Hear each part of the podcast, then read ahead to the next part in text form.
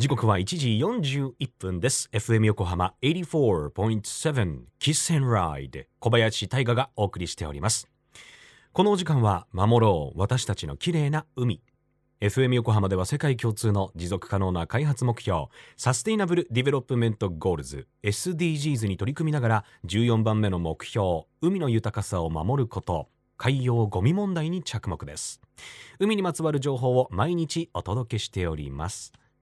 さあ今週も神奈川県の海岸侵食対策について神奈川県県土整備局河川下水道部加工課渚グループグループリーダーの和寺哲平さんのインタビューをお届けしております。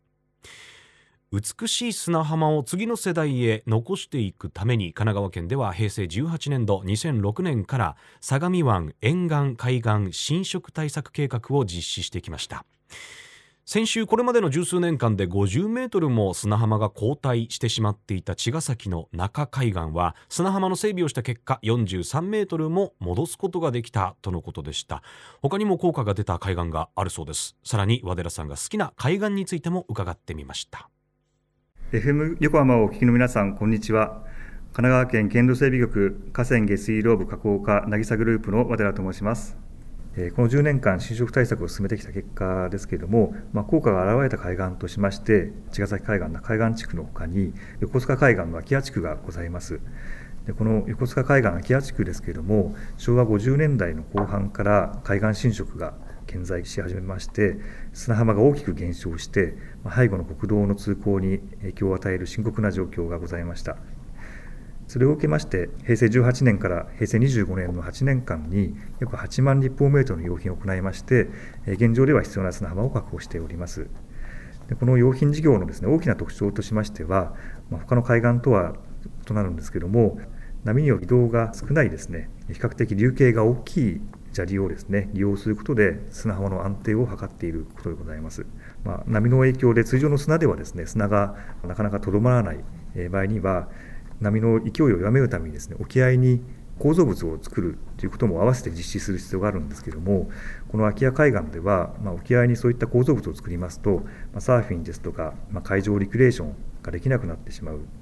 ままたですね、あの漁業へのですね影響もあるということでですね、まあ、学士の方、地元住民の方、漁業関係者、利用者、ま、行政側なる協議会を設置しまして、協議を重ねまして、沖合に構造物を作るのではなく、環境は利用とも調和を図るために波による移動量が少ない砂よりも少しこう大きな砂利を用品として使ってですねこの砂浜の回復を図ったという事例となっております。まあ、どの海岸もいろいろ特徴があるのでなかなかこう優劣つけづらいところでありますけどもやはりあの今お話のあったそのポケットビーチですねあの、まあ、三浦半島の方に行きますそういったポケットビーチいくつかありますけどもやはり例えば海水浴場があの開設されるようなですねポケットビーチもあるんですけどもそういうところって結構、まあ、ホッとすると言いますか本当こうプライベートビーチじゃないですけどね結構他の人がたくさんいるようなあの場所とは違ってですねよりこうくつろげるような空間なのかなというふうに感じたこともありますので、まあ、いろんなやっぱり海岸を見ていただくと、まあ、砂浜によってもですねあのこの砂の粒の大きさが違ったりするのでまあ、そういったところもですね着目点としていろいろ見ていただくといろんな様子が見れてですね面白いかなと思います。神奈川県県土整備局加工課渚グループ和寺哲平さんありがとうございました、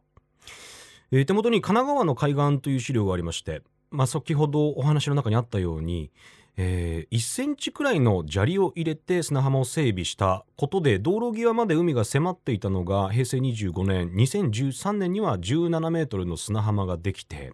でさらに平成29年2017年の台風の時にはこの浜の回復によって国道には影響が出なかったとのことでした。なるほどね。景観とかそういうことばかりではなくてやはり、えー、道路にもう海が直結直結というかもう本当に迫ってきている状況だとそういった台風の時に甚大な被害が出てしまう。でそこで、えー、砂浜を回復させることによって、えー、その影響を未然に防ぐということなんですね。また神奈川県三浦半島にはポケットビーチと言われる長さ1キロ程度の砂浜も多く点在しているということですのでこの夏そんな砂浜をね訪れてみるのも面白いんじゃないでしょうか。神奈川県では相模湾沿岸海岸侵食対策計画についてホームページで公開されています。これまでの砂浜の変化なども見ることができますのでぜひチェックしてみてください。後ほど FM 横浜特設サイト海を守ろうからもリンクを貼っておきます。